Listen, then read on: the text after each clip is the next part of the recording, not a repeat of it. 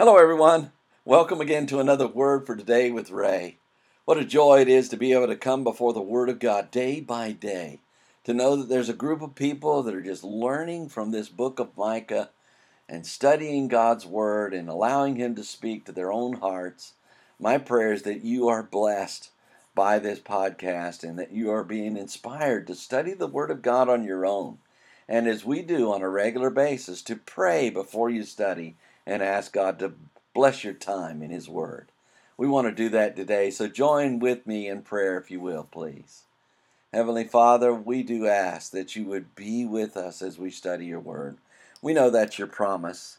God, you said that you'd send your Holy Spirit to guide us into all truth.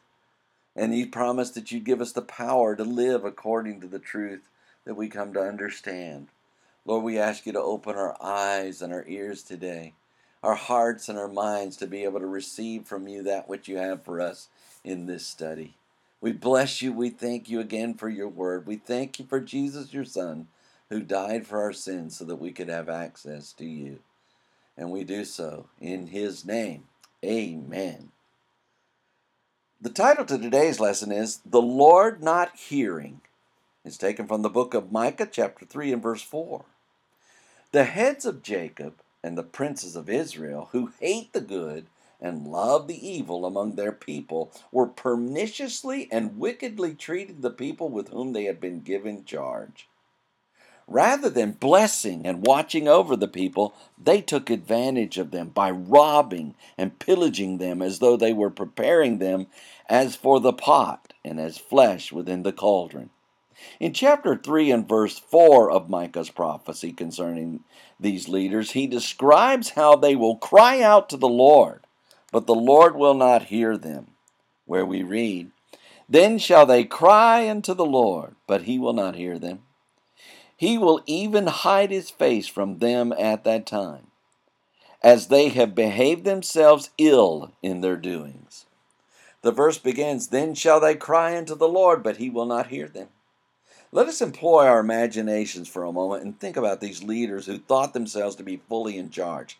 They took advantage of people, and without any retribution in sight, they supposed themselves fully safe in their wicked activities.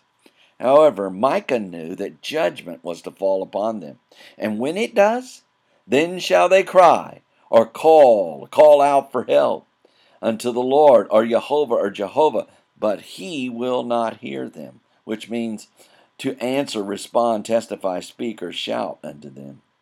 When judgment falls, they will appeal to the one who is ultimately in charge of everything, but he will not answer their pleas.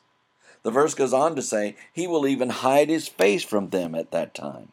Not only will the Lord not answer them, but Micah adds, He will even hide, which means conceal and carefully hide his face or presence from, or person from them at that time, which means experience, fortune, occurrence, or occasion. In other words, the Lord will conceal himself so that no one will know his presence during this time. Finally, the verse says, as they have behaved themselves ill in their doings.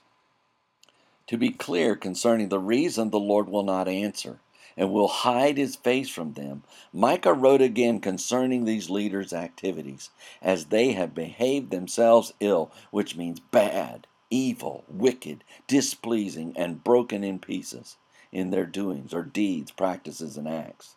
Though they may have thought themselves getting away with their evil deeds, the Lord was watching and judgment was to fall upon them because of their acts. When this judgment fell, none of them would be heard by the Lord, and none of them would know his presence. When we meditate upon these ominous words of Micah, it might help us if we imagine ourselves being these leaders who would cry out to the Lord, but he would not hear. We might think about what it would be like to have the Lord hide his face from us and not allow us to know his presence in our time of need. The key to understanding this verse is to realize the reason these two actions were taken by the Lord. The leadership of Judah and Israel were practicing evil, and their wickedness was not going unnoticed by the Lord. While we think upon these things, perhaps there are areas within our lives where we think ourselves to be unseen and without observance. We must always remember what we read in Hebrews chapter 4 and verse 13. Neither is there any creature that is not manifest in his sight, but all things are naked and open unto the eyes of him with whom we have to do. May the Lord Jesus always be ready to answer us, never hide his face from us, and help us to remember that everything we do is within his sight and nothing hidden from him. Next time, Micah begins his prophecy concerning the judgment of false prophets who were among the people. So read ahead, and we shall join together then. Until tomorrow, there is more. And may the Lord bless you and keep you. May he make his face to shine upon you and be gracious unto you.